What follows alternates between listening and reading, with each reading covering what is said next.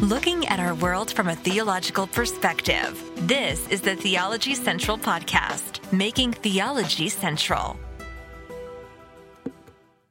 Good afternoon, everyone. It is Friday, October the 21st, 2022. It is currently 1.07 p.m. Central Time, and I'm coming to you live from the Theology Central studio located right here in Abilene, Texas, where I'm currently running an experiment. Now, the Bible says man does not live by bread alone, but by every word that proceedeth out of the mouth of God, right? We all know that scripture. We all quote that scripture. Well, I'm running a little experiment to find out how true it is because it's 1:07 p.m. and I have not eaten anything today, okay? So I I am starving. I, I I'm not even going to pretend I am starving. I'm not going to act like that I'm godly going, okay, all I'm going to do right now is is partake of God's word. I, I hope, I hope that I get some spiritual nourishment here but I am I'm physically hungry. And I know what you're saying. Well, you should go downstairs and get some food because your studio is upstairs in your house. So just walk downstairs. In fact, the, the studio door opens into the kitchen. I should go down there and get some food. But I it's it's I just feel like today I haven't accomplished anything. The first live broadcast, failure. Second broadcast, I think the way it ended and it kind of turned into a discussion about money and ministry, I think that was a failure. So I'm, I've got two strikes. So I can't eat. If I eat, all I'm going to be thinking about, I've got two strikes today. I'm one strike away from striking out in the World Series and it's over. My career is over. They're going to fire me. I'm done. So I've got, I've got to do something that I think will be beneficial. So what we're going to do right now is we're going to return to our discussion about law and gospel. We've been working on this series now for a little while. I hope you've uh, enjoyed the series. If again, I would challenge you, please download the Church One app. That's Church O N E. I know I keep saying that over and over and over again.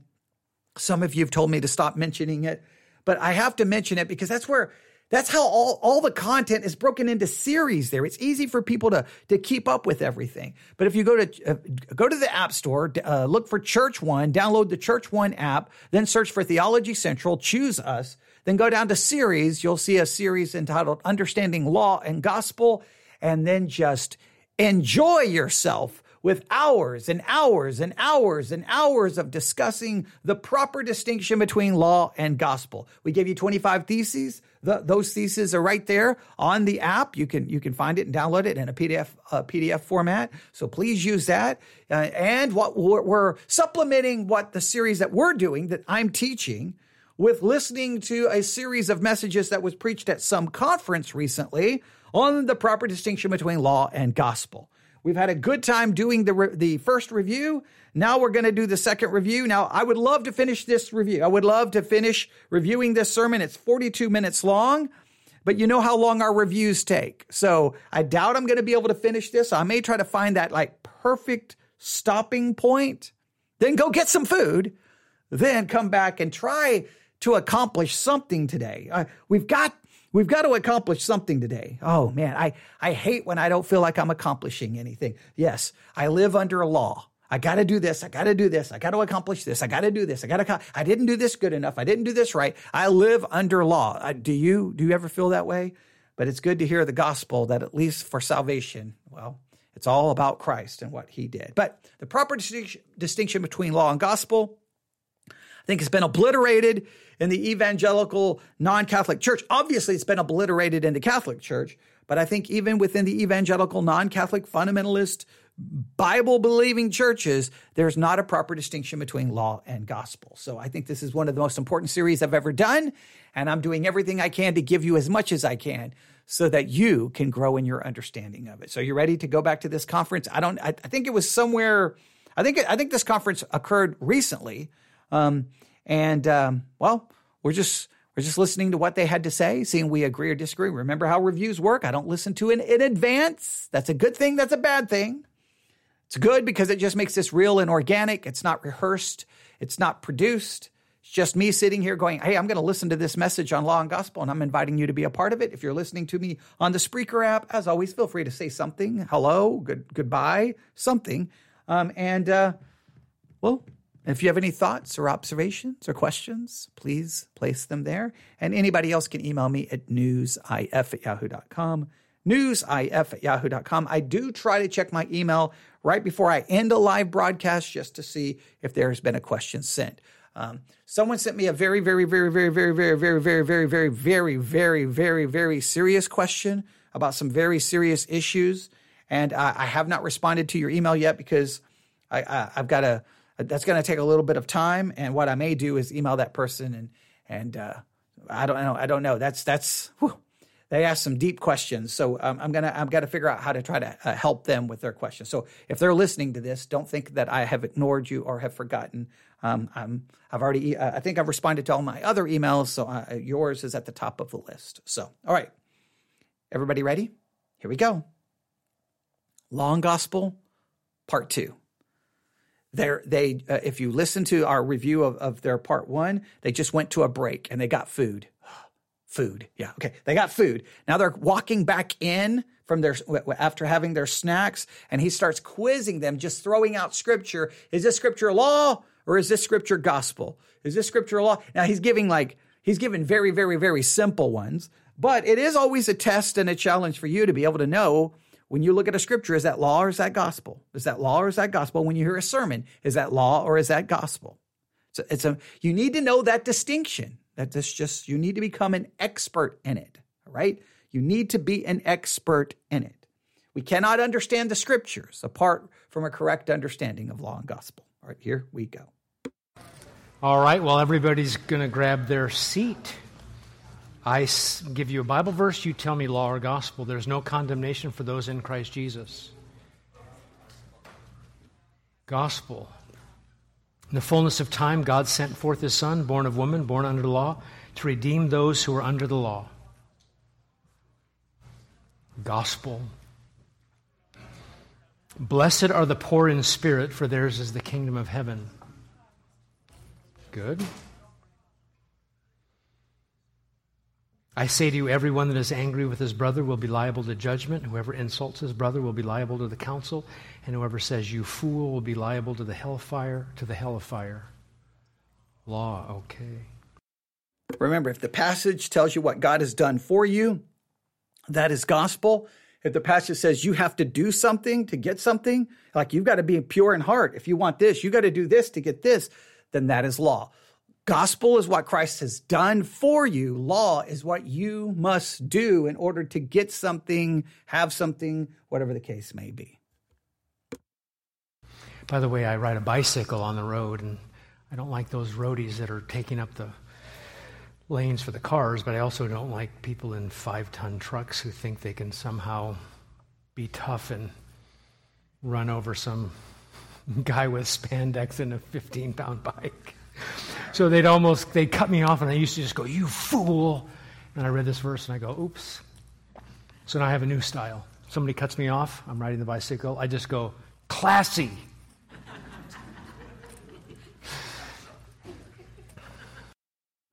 this isn't just just a thought. If we change a word, right? Like, like okay, I can't say fool because fool makes you know, that that puts me in danger of, of hellfire. I can't call someone a fool. So I'll change it. Now, classy. This is just a, a kind of a law gospel question.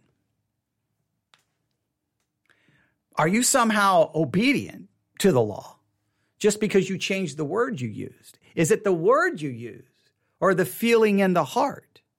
Like just because I changed the word, is is it is is it the word or is it the the in the meaning behind the word, the true meaning behind the word? Is it the thought? Is it the emotion? Is it the feeling?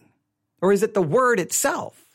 Now, I know the Bible says, let no corrupt communication proceed out of your mouth, but only that which is edifying, which builds someone up. So, yeah, we have to be careful of the words we use. Yes, that's law that which condemns us. I just think sometimes we focus on, if I, if I just change the word, if I, if I use a replacement word, then somehow I'm good to go. Look at me. I never use the wrong words, but I use these other words. Are they possibly, though I have the exact same intent? The ex- exact same emotion is intended by it. So therefore, should I not then be condemned even by the law? Just because all I've done is cleaned up the word, but I did not, the heart has not been cleaned up. See, I, I, think I think sometimes we we just think if we can clean up the outside of the cup, we think we're in obedience to the law. That's see, that's why we need the gospel because the gospel, the law demands perfect obedience internally and externally, externally and internally, both. And we may clean up the external, but the internal is still messed up. I just, I just think that's an interesting that he used that illustration. You have heard it said, You shall love your neighbor and hate your enemy, but I say to you, love your enemies and pray for those who persecute you. Law, good. Judge not, that you not be judged. Whatever you wish that others would do to you, do also to them.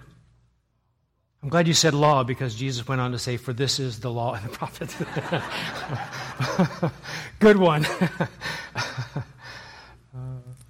Take your Bibles. Let's just do a little bit more of this. I want to show you a couple spots. Of course, generally, when we're thinking about grammar, we might use the indicative statement of fact and imperative command. Uh, we, we could do that. But just as you're reading the Bible, you, intuitively know some of this. If you go to Ephesians chapter 1, most of the Pauline epistles right? Start off with a bunch of things that God has done. Ephesians 1 in Christ, uh, Romans 1 to 11, the mercies of God, Colossians 1 verses uh, to verses 3, uh, chapter 3, verse 4.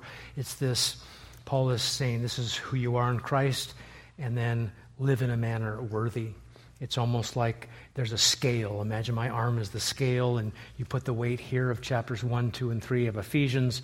There's the fulcrum here. And then he said, I would like you to live out by the power of the Spirit of God who you are. Walk in a manner worthy. Balance out the scale. So we understand. Okay, there's that phrase, and you know how sensitive I am to this phrase. Christians use it all the time. Here's here's the gospel. Here's what he's done for you. Now he wants you to live out in a sense, this law. He wants you to live out the law by the power of the Spirit. Now, I don't know why Christians never stop to go, well, wait a minute. If I'm living out the law now by the power of the Spirit, it's the power of the Spirit. That's omnipotent God, the Holy Spirit, third person of the Trinity, right? If I'm living out my Christian life by the power of God, then it should be perfection. I don't know how Christians can say we're living out our lives through the power of the Holy Spirit, yet we're going to continue to sin. How does does not anyone see a problem there? I I I I just I don't understand. We say words, but we don't ever stop to think, well, what what should that look like? What should that look like? And okay, I know that's not the point, but I hear that and immediately I just go, well, Okay, so so that sounds good, and everyone says amen. Of course, everyone's got to say amen, but nobody's like, wait a minute, wait a minute, wait a minute. If I'm living out my Christian life by the power of God, man, I should I, I, I, everyone in my home should be like, wow, it's so great to live with someone who has denied self, died of self. They put others before self. They never say bad words. They never get mad. They never get irritated. They're submissive. They're godly. They're loving. They love others more than they love themselves. I mean, it would be, it would be like everyone would know. But guess what? The Christians who know you and you live with probably know that, wow, you're just about as imperfect as, well, you've always been. So how do we then say that we're living out the Christian life by the power of the Holy Spirit? If I'm living out the life by the power of the Holy Spirit, that power, I mean, that's the power of God.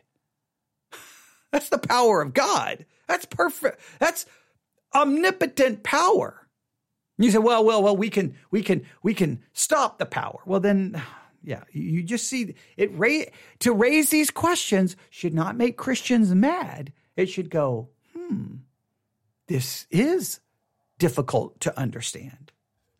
Understand, here's who we are, therefore live.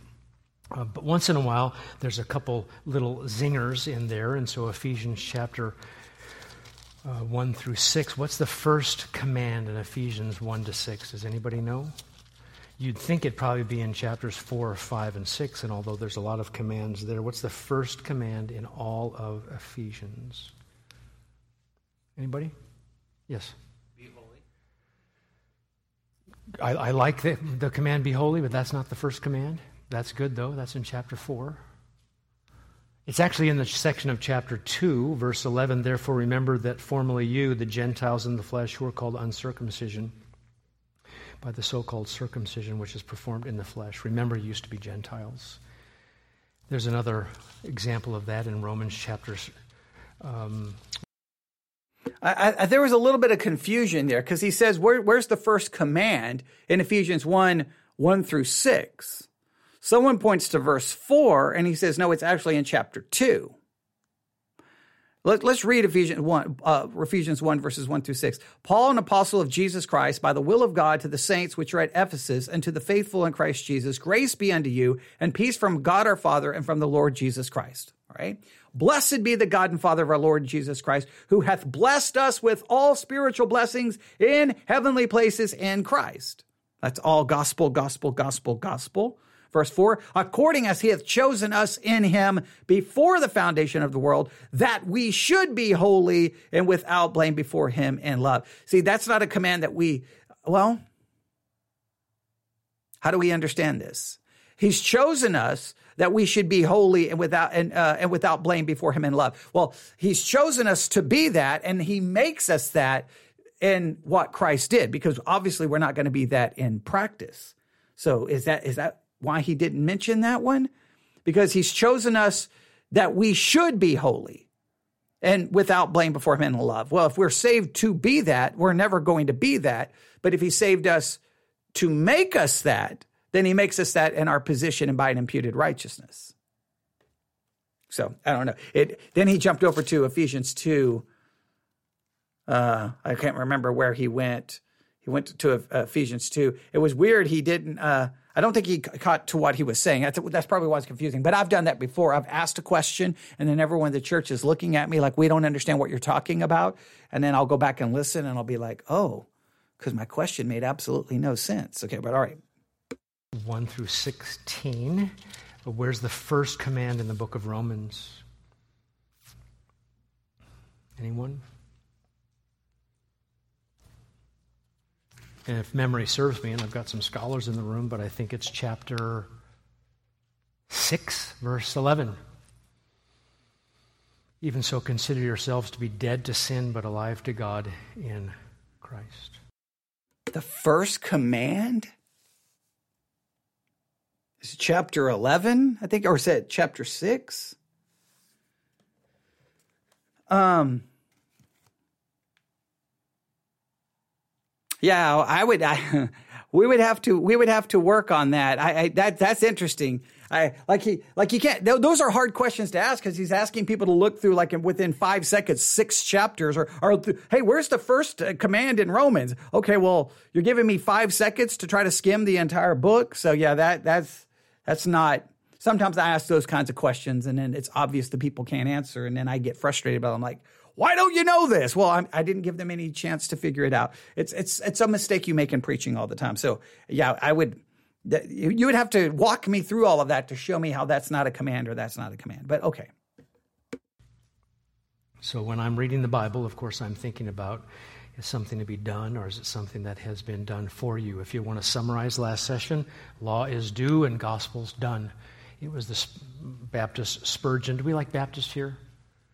Um, it was the Baptist Spurgeon that said the gospel's not do, do, do, it's done, done, done. When we talk about good news, it's done in Christ Jesus. Beza wrote, Beza took over for Calvin, by the way, ignorance of this distinction between law and gospel is one of the principal sources of the abuses which corrupted and still corrupt Christianity. That's crazy. That's a, that's a powerful quote the, the not understanding the proper distinction between law and gospel is one of the great evils, one of the one of the things still corrupting and destroying Christianity today. That, that most people don't even understand or even know about the distinction between law and gospel. It's hard. So you can imagine how bad a shape Christianity must be in today. Spurgeon said there's no place on which men make greater mistakes than on the relationship between the law and the gospel. And so we want to make sure we get it right.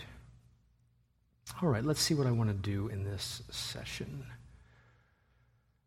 If you have any questions, we're going to save those questions because Pastor Meister is going to ask me some of those soon. All right, next session. We're going to talk about sanctification now. Uh oh. Uh oh. All right. Whoo, sanctification, man. The the never ending oh wow. Sanctification is a is a is a problem area of theology. Um, I, I know within the evangelical Protestant world, we like to we like to, in a sense, almost brag hey, we're not like Catholics. We have a clear distinction between justification, sanctification, and glorification, right? But then we turn around and say, how do I know I'm saved on the basis of my sanctification? How do I know I'm justified on the basis of my sanctification? Because if I don't have enough sanctification, then I'm not justified, but somehow we say they're separate. But if I need the sanctification to prove that I'm justified, then justification is really not based on Christ and Christ alone. Justification is based on, well, how holy or godly I become or act, which seems to say that justification is based off an infused righteousness instead of imputed righteousness. Because if I'm saved off an imputed righteousness, then I cannot look to just sanctification to prove that I'm justified because my justification is proved by that imputed righteousness. So within the Protestant world, this becomes a mess. It becomes this all con- we, we, want to say they're distinct, but we really merge them together. No, here, justification and sanctification. I'm not saved unless I'm sanctified enough. Well, then my justification is based off my sanctification. He's like, no, no, no, no. If you're justified, you will be sanctified. Okay. So I judge my sanctification, uh, my uh, justification by my sanctification. Well, yeah. Okay. Well, then you've now connected the two. You've not separated them. And now you're judging my justification, which is supposed to be based off an imputed righteousness, by the presence or existence of some kind of a practical righteousness, which would seem to indicate that justification is based off an infused righteousness. This becomes a mess in theology, becomes a mess in the minds. When Christians start talking about these things, I just kind of want to go, I want to plug my ears and go, no, no, no, no, no, no, no, no, no, no, no, and just run away. Like, where is he going? I'm, I'll get in my car, drive away, turn on the music, turn on music loud. No, no, no, no, no, no, no, no. Because as soon as Christians start talking about sanctification, I'm just like, what is happening here? Because sometimes I feel like I'm sitting back in a Catholic university learning Catholic theology. And they were like, no, we're not Catholic. I'm like, man, you're about as Catholic as you can get the way you're explaining this. All right. So, how do we understand the, how do we understand sanctification properly with a law and gospel distinction? And let's see what happens here. Thinking caps on. All right. I know it's a, it's it's Friday. Yeah, it's Friday. If I said Thursday earlier today, I apologize. It's a Friday afternoon, right? I'm starving, but we're going to eat spiritual food by un- thinking, contemplating, meditating on this idea of sanctification. How do we understand this correctly? How do we understand this correctly? I'm nervous because yeah, whenever this discuss, whenever this subject gets brought up, I'm almost always just left like defeated and like I, I it's just man. All right, here we go. If I may start by giving you some books to read on the doctrine of sanctification, let's start off with a free one. Sometimes free's bad, but this is free is good. Horatius Bonar, B O N A R, and he's got a little book called God's Way of Holiness. God's Way of Holiness. And this is an excellent book on sanctification from a biblical perspective, understanding law and gospel. By the way, at our church, uh, when you're a new Christian or a new member, we want you to, first book we want you to read outside the Bible is The Gospel for Daily Living by Jerry Bridges. By the way, Jerry Bridges, before he died, he said, I just wish I would have put more gospel in the Pursuit of Holiness book. He's a great writer, by the way, and great that he'd even admit that. But Gospel for Daily Living, uh, I think it was John Fonville who said that he read that book 30 times to help him understand uh, who God was. And I thought, anybody who reads a book 30 times, I think I should probably read it once. um, God's Way of Holiness, Gospel Mystery of Sanctification by Walter Marshall. It's going to be a little harder to read, but there's an updated version of that. Does anybody remember the updated version? Who did the modern English? Yeah. Maybe uh, the guy's a PCA pastor down south. Uh, Onig, I think you had him on your show, didn't you? Okay, Bruce McRae. Okay. Onig, good to have you. Onig, what, what podcast do you co host?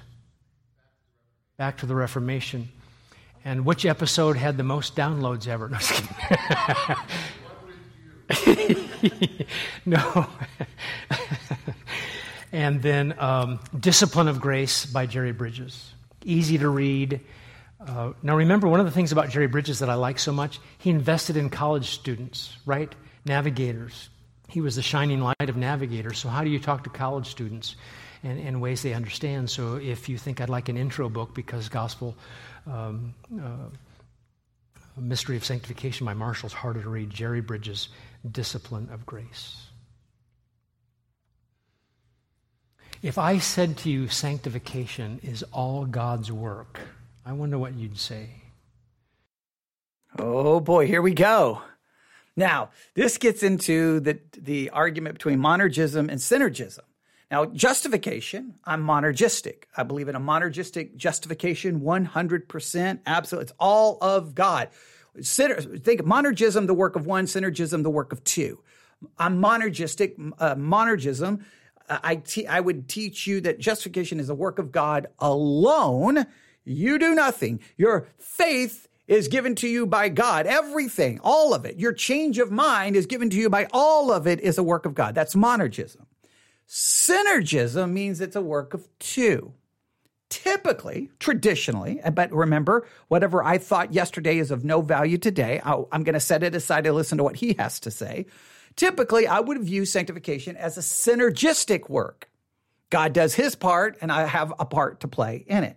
I've never quite understood exactly how that works, but and I don't think anyone does. All right. So, because now here's the issue. If you say, God, if God plays any part in your sanctification, so justification, monergistic, sanctification, synergistic, a work of two. If you say that, that God has any part in sanctification, you would seem to think then that our sanctification, we, we, we should just be perfect and we should be holy and we should be without sin.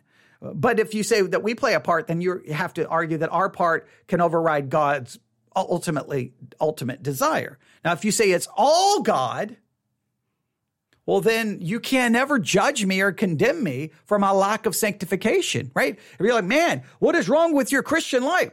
Take it up with God. He's the one responsible for my sanctification. I mean, there lots of questions come into play here. Lots of questions. So he just said, what would you say if he if he was to tell you that sanctification is all the work of God? Now, I think there is a there is a positional sanctification where I'm set apart completely to God. But if he's referring to a practical sanctification, is he going to go with a monergistic or a synergistic approach? This, oh, we're getting into some good theology. This is good, good, good, good. All right, let's see where this is going to go. Strictly speaking, sanctification is the work of God. I wonder if you'd believe me.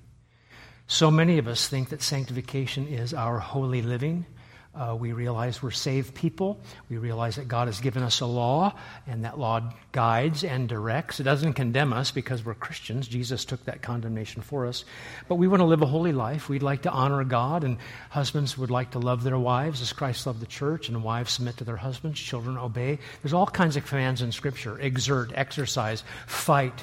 There's soldiering language, there's farming language, sweat and toil language, a Greek word kopiao, where you're literally sweating because you're wanting to exert yourself, not to please God to be into his good favor, but because you are.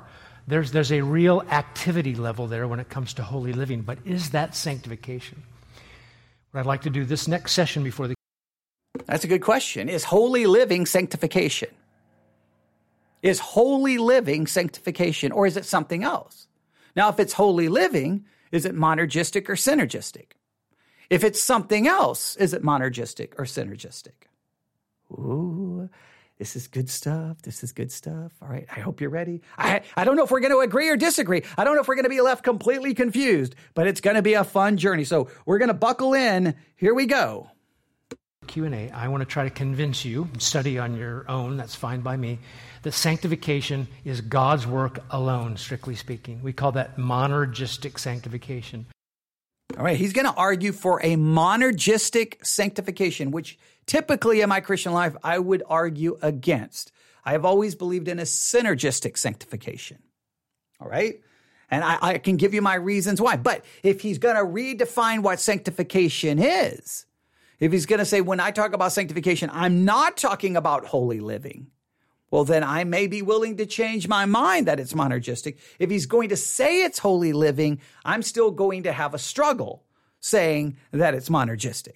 Because if it's holy living and it's monergistic, then any lack of holy living in my life, you cannot blame me. Don't come to me. Don't, don't be trying to do anything. You got to take it up with God if it's monergistic. And I think that would be fair to say. But let's see what, so we need him to define exactly what he means by sanctification before we know if it's monergistic or synergistic. All right, here we go.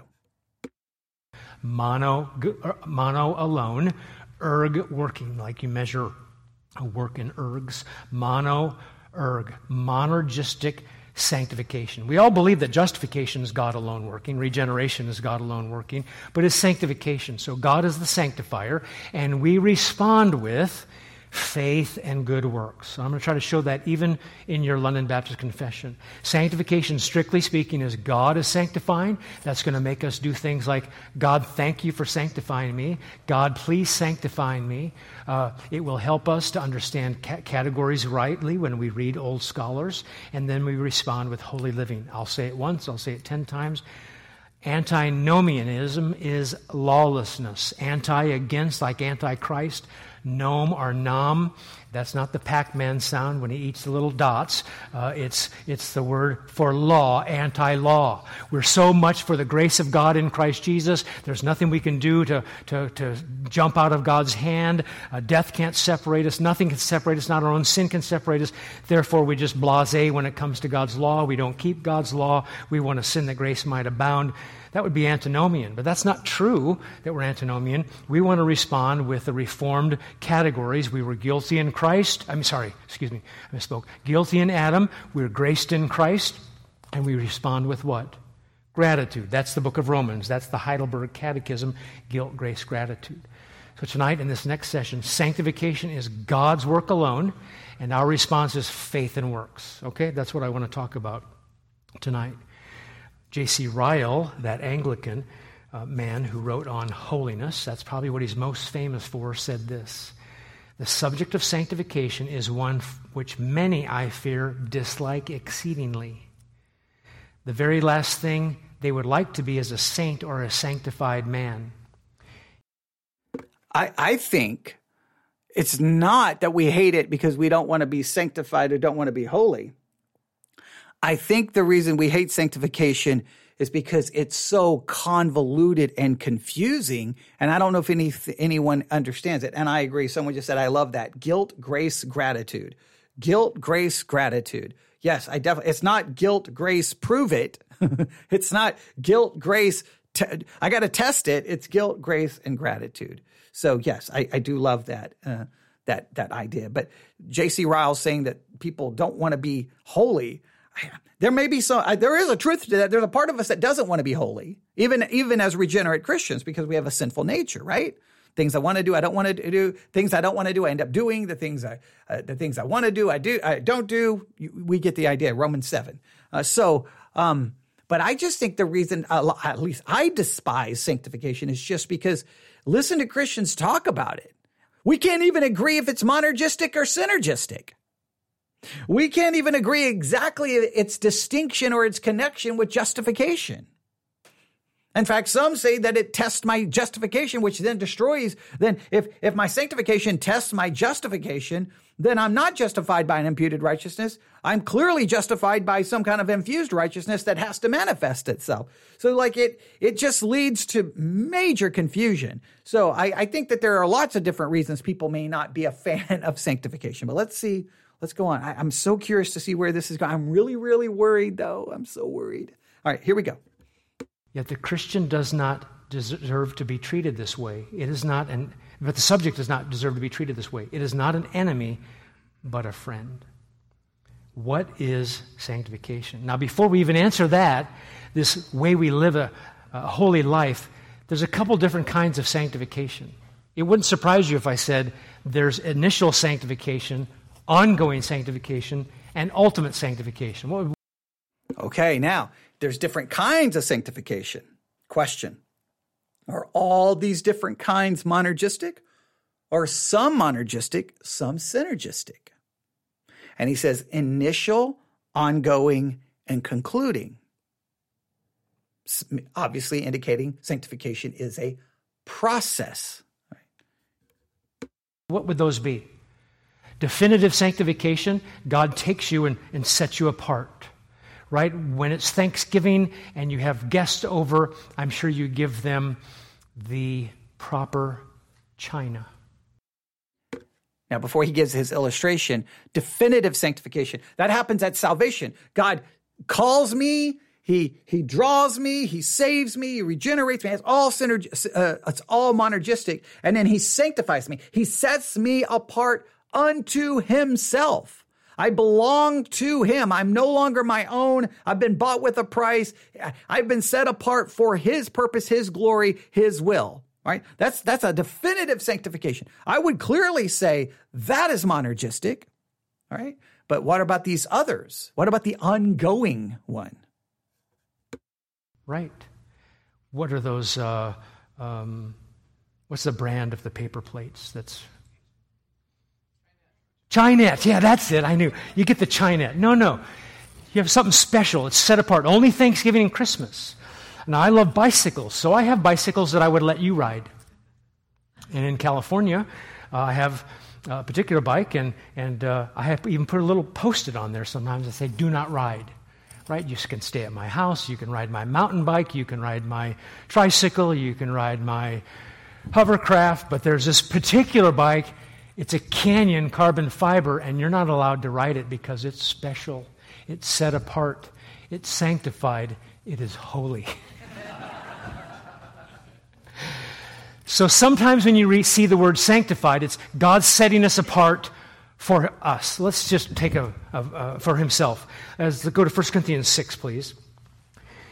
What I'm talking about tonight is going to be this progressive sanctification, but just wanted to make sure when you hear, see the word sanctification, Sometimes it's definitive, sometimes it's glorification, most often it's going to be for progressive. Definitive sanctification. Can you see it in chapter 6, verse 11 of 1 Corinthians? Remember, he's talking to these Corinthians, and he says to these sleazy sinners who are saved, many of them, in the city turned to the Lord Jesus after hearing the law and gospel, and such were some of you. Remember, he had that big long list, that vice list, all kinds of sexual sin and other sins, and such were some of you. But you were washed, sanctified, justified in the name of the Lord Jesus and by the Spirit of our God. By the way, the way I remember that is kind of like peeps washed, sanctified, justified. WSJ. When I say WSJ to you, what do you say? wallstreetjournal.com, right? WSJ.com. Forever redeem that. WSJ, wash, sanctified, justified. And by the way, that's a wonderful thing, and God did all the work, and those are. Now, please note, this is very important because a lot of people preach this like this. This is how it's preached. And I preached this uh, like this before. Know ye not that the unrighteous, this is 1 Corinthians 6 9. Know ye not that the unrighteous shall not inherit the kingdom of God? Be not deceived, neither fornicators, nor idolaters, nor adulterers, nor effeminate, nor abusers of themselves with mankind, nor thieves, nor covetous, nor drunkards, nor revilers, nor extortioners shall inherit the kingdom of God. And such were some of you. Meaning that if you're saved, you no longer do any of those things. It is completely stopped. There's no idolatry in your life. There's no adultery in your life. But if a man looks at a woman with lust, he's already committed adultery in his heart. So there's there's there's there's plenty of adulterers sitting in your church and your small group and your Sunday school and probably sitting in your house. All right. So there's there, there's no covetous. There's no drunkards, revilers, extortioners. There these but uh, the way it was preached, hey, you're no longer those things. You stopped being those things. But the problem is he's writing to the church of Corinth where they're still being all of these things. They're getting drunk at the Lord's table for crying out loud. Someone in the church is having sex with his father's wife for crying out loud. The church is a total train wreck. It's a dumpster fire. So how can he say, but such were some of you, but ye are washed? almost a completed act. You're washed. You are sanctified. You are justified in the name of the Lord Jesus by the Spirit of God. It seems to be that you, oh, this is what you were, but now you are different, at least in your position. There's a definitive change that has transpired in salvation in Christ Jesus. You're no longer an adulterer. You're no longer effeminate. You're no longer any of those things in Christ Jesus because you now have been given the imputed righteousness of Christ. You are now different. You either have to, because here's, here's the way we read it. Well, Christians could still do some of those things, but they won't be those things. That, that doesn't make any sense. If you're doing them, you're still being that. You still have the sinful nature. But if we understand this, you're not that anymore because you've been washed. You've been sanctified. This is the monergistic work of God. You've been washed. All your sins have been washed away. You've been completely set apart by God and you've been completely justified by faith you've now been declared to be righteous. So you're no longer these things in your position. This is why you can be, it can be said that you're a new creature in Christ. The old is gone, all is new. Not in your practice because you still have the old nature. So for all things to be new, the old nature would have to be gone. Now we have to understand this, that you're no longer that in your position. It's the only thing that makes any sense. Or you have to look at anyone who, if any of these sins show up in their lives, hey, you can't be that anymore. But I'm telling you, these things show up in the heart. You don't think there's idolatry in your church and in your life where people put things before God? Right? You don't, I mean, come on. You don't think there's sexual sin, pornography use in your church, in the heart? I mean, come on. Covetousness, it's all over the place. So I, I think that's referring to definitive sanctification. Definitive, when we are set apart in our position divine passives. And can you imagine some of us, maybe you're like me, I've done some sins with my hands and my body. And I just think, you know what, if I could just take a shower, a 45 minute shower, an hour shower to just wash that dirty, filthy sin away. I couldn't do it because the problem's not my body, the problem's what I did with my mind and my heart. Exactly. The problem is what's inside of us. That's the problem. That's why this has to be a positional thing because unless you believe in the eradication of the old nature, all the what's in uh, these things are still going to be inside of you and they're going to manifest themselves in different ways, shapes and form. They're going to be there some way somehow. But you know what, Christian? You're not filthy, you're not dirty, you're washed. Can you imagine you're washed? That's why I love to sing that song. Washed in the blood of the Lamb, right? Redeemed, how I love to what?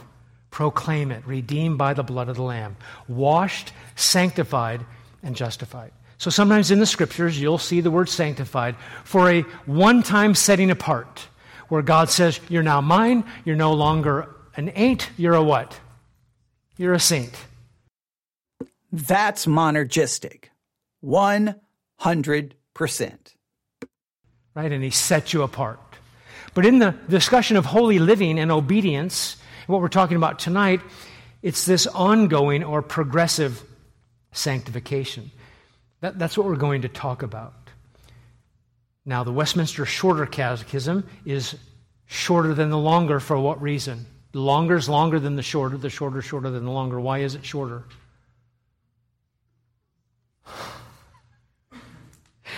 Well, it's shorter because you teach younger children this, and it's just less information.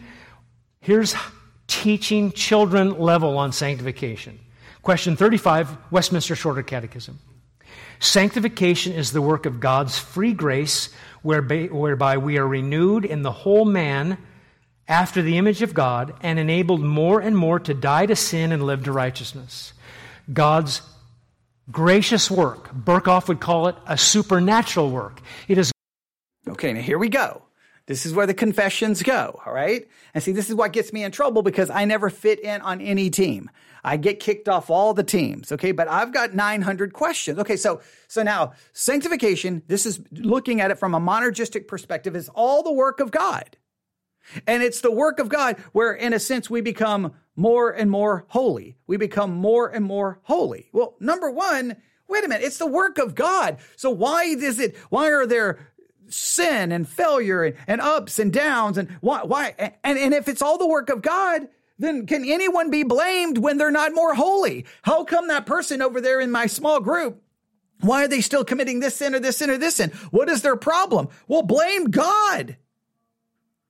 If he's the one doing it and it's all his, it's a work of grace, it's all his, then you can't blame the individual.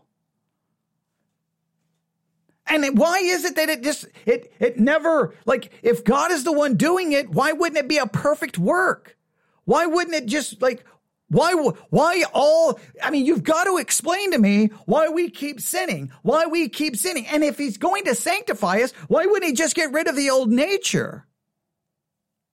God is sanctifying us by keeping the old nature present. What? Hey, I'm going to sanctify you, but I'm going to keep the very thing inside of you that's never going to allow you to be completely sanctified. But I'm sanctifying you even though I'm keeping the very thing in you that's going to prevent the sanctification from ever actually occurring. God's work where He enables us and renews us to say no to sin. What do we call that? What's the Day of the Dead in Spanish called? See, dia I was going to try to pronounce it, but my wife says I have no accent at all. And when I say Spanish things, I say que ora es, right? It's like muerte, death, mortification. God- now, please note, God enables you to say no to sin. Now, the minute you say that, the minute you hand that to people, you've been enabled to say no to sin, then that means every Christian can, they now possess the full ability to say no to all sin. Now, how can I say no to all sin if I still possess a sinful nature unless God grants me an ability that far outweighs and is far superior to the sinful nature? Well, wait a minute. Then why is Paul saying the things I want to do, I don't do, and the things I don't want to do, I do? And then he ends Romans 7 by saying, with my mind, I serve the law of God, but with my flesh, I serve the law of sin. Someone explain that to me. I never can get a good explanation. God gives you the ability to say no to sin, but no one can be perfect and no one can stop sinning. Well, if I can't stop sinning, that means I obviously can't say no. do, do, do, Christians, do we need to take a, a, a, a class in like basic logic? Hey, you now can say no to sin, but you can never say no to all sin. Well, that means I can't say no. I don't understand. What? What? I think sometimes Christianity leads to some kind of mental block where we can't see reality. God enables us and renews us so we can say no to sin, to kill that sin, and then yes to righteousness. See, he gives you the ability to say no to sin and yes to righteousness. He gives you the ability. Now, if he gives me the ability, but you tell me I can't, I can never be perfect and I can't stop sinning completely, then you've just disqualified your statement that he gives me the ability unless you're telling me he gives me partial ability. He gives me some ability. You, you can't have it both ways. He gives you ability to say no to sin and say yes to righteousness. However, you're going to continue to sin. No, no, that is completely illogical. It makes absolutely no sense. I don't care who gets offended by it. I don't care if it's the reform people who get offended, the non-reform people, the monergists, the synergists. I don't care about your team. I care about just rational, logical thinking here. We keep sinning. But we keep telling everyone, hey, guess what? You're a Christian now. You can say no to sin and you can say yes to righteousness. You now have the ability. It's a God given supernatural ability. You can do it. All right, great. Oh, oh, wait, wait, wait a minute. Come here, come here, come back, come back. I know you, I saw all the excitement on your face and I know you got all excited. Come here for a second. But you're going to keep sinning and you're going to keep sinning and you're never going to be perfect. Well, wait, you just said I've been given the ability to say no to sin and say yes to righteousness. I know I said that, but I didn't really mean that. But I did mean it in my preaching. Yeah, I mean, hey, if it makes sense to you, by all means, I, you just, hey, don't argue with me. Just stop sinning. And don't do the I stopped sinning because I cleaned up the outside of the cup. Stop sinning on the inside. Stop sinning in your thoughts and your words and your deeds and your actions and by what you do and by what you leave undone. Stop, stop sinning externally and internally. Make sure you stop sinning because if you're going to stop sinning and you're going to obey God, remember, if you're going to say that now I have the ability to say no to sin and yes to righteousness, you're telling me I now have the ability to obey God and God, and obedience to God has to be perfect, has to be personal, has to be exact, has to be entire, and has to be perpetual. And you're never going to be that. I can give you three scriptures. Love the Lord thy God with all your heart, mind, body, and soul. Love your neighbor as yourself and be holy as God is holy. You've never pulled that off. But supposedly you can say no to sin and say yes to righteousness. Explain how on one hand you can say no to sin and yes to righteousness, but you can't even fulfill those three basic commands. Claire Ferguson once said to me, and I've never forgotten it. When you read John Owen, what's the book that everybody's read on John Owen? Mortification of Sin. He said, Why is that? Because we all want to learn how to mortify sin. That's good. He goes, But I'm wondering why maybe we haven't read the glory of Christ. And tonight I'm going to try to convince you in the sanctification section that the main thing that we need to be reminded of in our holy living is the Lord Jesus Christ. He is the forgotten person when it comes to the doctrine of sanctification and then the evidence and fruit of killing sin and yes to righteousness. We've, we forgot about Jesus. That's why I alluded to earlier, we have to. I don't know. Why, why is there a forgotten element? You just said, I've been given the supernatural ability to say no to sin and say yes to righteousness. I don't need to know anything. I've been given a supernatural ability. I don't need to know anything. I just say no and I say yes. Temptation? No. Righteousness? Yes. Love God? Yes. Love self? No. Live for self? No. Live for God? Yes. Die to self? Yes. Deny self? Yes. You say, well, it's not that simple. Wait, if I'm being given a supernatural ability, it's that simple. So why do we have to mortify? We got to fight. We got to struggle. No, all I have to do is say no and yes because I've been given a supernatural ability to do so. How can we pr- say one? It's like we speak words. And nobody in the church can ever stop and go, wait, wait, wait, wait, wait, wait. Let me take your words to logical conclusion. Logical conclusion, I just fell off the side of a cliff and broke myself into 500 pieces at the bottom of the cliff because your words make absolutely no sense. If your logical conclusion leads you over the cliff into incons- it just absolutely doesn't work anymore. I got to back up and go, where, where did the logic go wrong? Where did the logic go? I got that question today. Well, if I'm indwelt by the Holy Spirit and the Holy Spirit's God, then in a roundabout way, I'm indwelt by the, the, the Trinity. And if I'm indwelt by the entire Trinity, Father, Son, and Holy Spirit, you think those three would be sufficient to help me overcome all sin, but I continue to be weak and continue to struggle. Well, be, I, exactly. So, what's the answer? Well, the answer is I do believe I'm indwelt by the Holy Spirit because the Bible says so. But clearly, I don't have the supernatural ability to just say no to sin. Clearly, I don't. Truth, reality, pray. Look, I, I'm going to use the same argument I use against the charismatic. If you tell me God guarantees healing by the blood of Jesus Christ, well, then why is everybody getting sick and dying? Oh, whoa, whoa, whoa, whoa, whoa. It's not enough faith. So are you going to tell me I do have the supernatural ability, but I just don't have enough faith to activate it? Is that, are you going to go charismatic on me? Oh, it's, it's, God gave me the supernatural ability, but it's a lack of my, what, willingness? It's a lack of my faith? And if God gave me the supernatural ability to do so, why wouldn't God then just take away my not wanting to? I mean, why? Like it, it, the whole thing begins to fall apart. Preach the Lord Jesus Christ to saints as well, not just to unbelievers. Sanctification is a work of God's free grace. It is God's work. God is the sanctifier. We are being sanctified. We don't sanctify ourselves.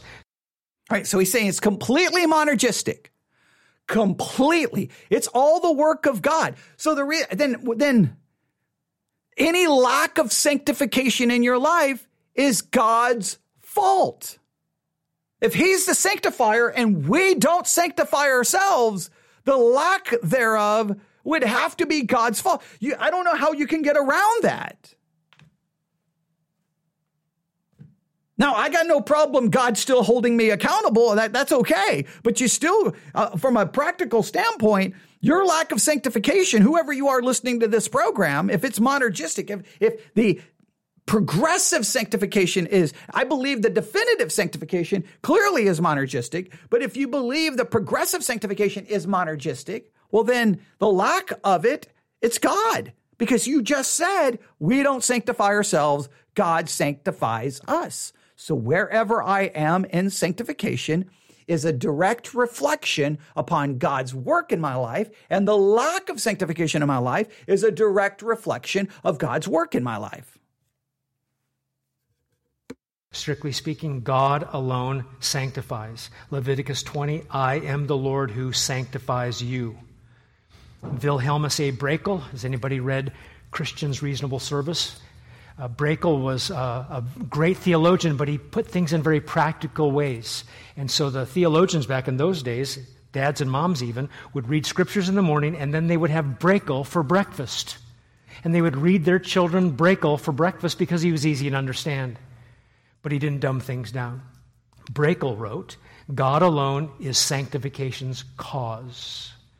As little as man can contribute to his regeneration, faith, and justification, so little can he contribute to his sanctification. See, we, we can't we don't contribute anything to justification. Well, then we don't contribute anything to sanctification. Now again, I tend to be I'm monergistic in my justification if I said that incorrectly, just as, as little as we can contribute to our justification, we contribute to our sanctification. We don't contribute anything to our justification, then we don't contribute anything to our sanctification. I understand that logic. All right. But I'm completely convinced of a monergistic justification.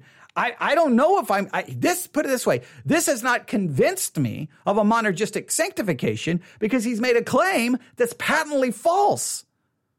It's just blatantly false that we've been given a supernatural ability to say no to sin and say yes to God because then Christians should be perfect. 2,000 years of church history. Sin, sin, sin, sin, sin, sin, sin, sin. Church splits, fighting, division, gossip, slander, uh, fornication, adultery, divorce. Uh, you, you, go on and on and on and on and on and on and on and on and on and on and on and on and on and on and on and on. I mean, why didn't Paul? I mean, First Corinthians should have been the shortest letter in the history of letters. Hey, Church of Corinth. You have the ability to say no to sin and yes to, and yes to righteousness. So stop it.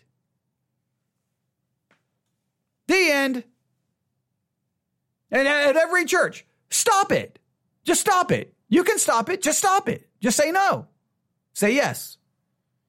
Every church, stop. Just stop it. Just stop it. You don't have to do that. You have the power. You have the power.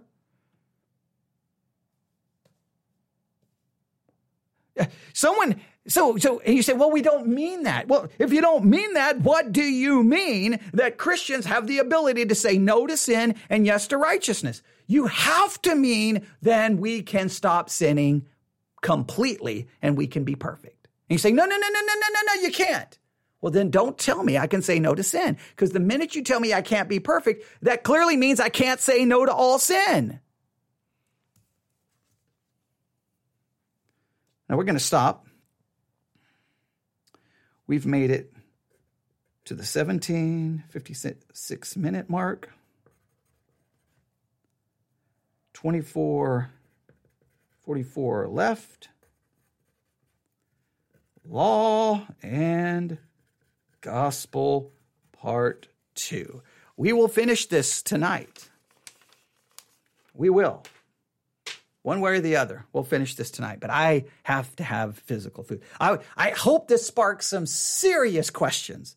Man, I hope this sparks like this, this should this should be look. I was hoping my Colossians stuff would spark. I mean, I gave you some very important questions in Colossians 2 8. That did not spark the questions that I was hoping, but I hope this does. I hope this does. And I'm going to go back to Colossians 2 8 one way or the other this evening. I have to. I'm, I'm, yeah, I have to. I still can't let that go. All right. But Yeah, I don't know what else to say. I'm just, I'm a little, I'm just, when I see this, I told you as soon as we get into sanctification, I'm like, oh no, oh no, oh no, oh no. When, as soon, as Christians start talking about sanctification, I just want to run. I just want to run because it just, it's maddening. It's insanity. It's like we say words and without any thought of their connection to reality. Like, shouldn't our words be connected to actual truth and reality? It has to be. All right, I'll stop right there. You can email me, newsif at yahoo.com, newsif at yahoo.com, newsif at yahoo.com. This should be hopefully a good discussion. Those on Discord, oh, I can't wait. I want to I want to see. Come on, talk to me. Talk to me. All right. Thanks for listening. Everyone have a great day. God bless.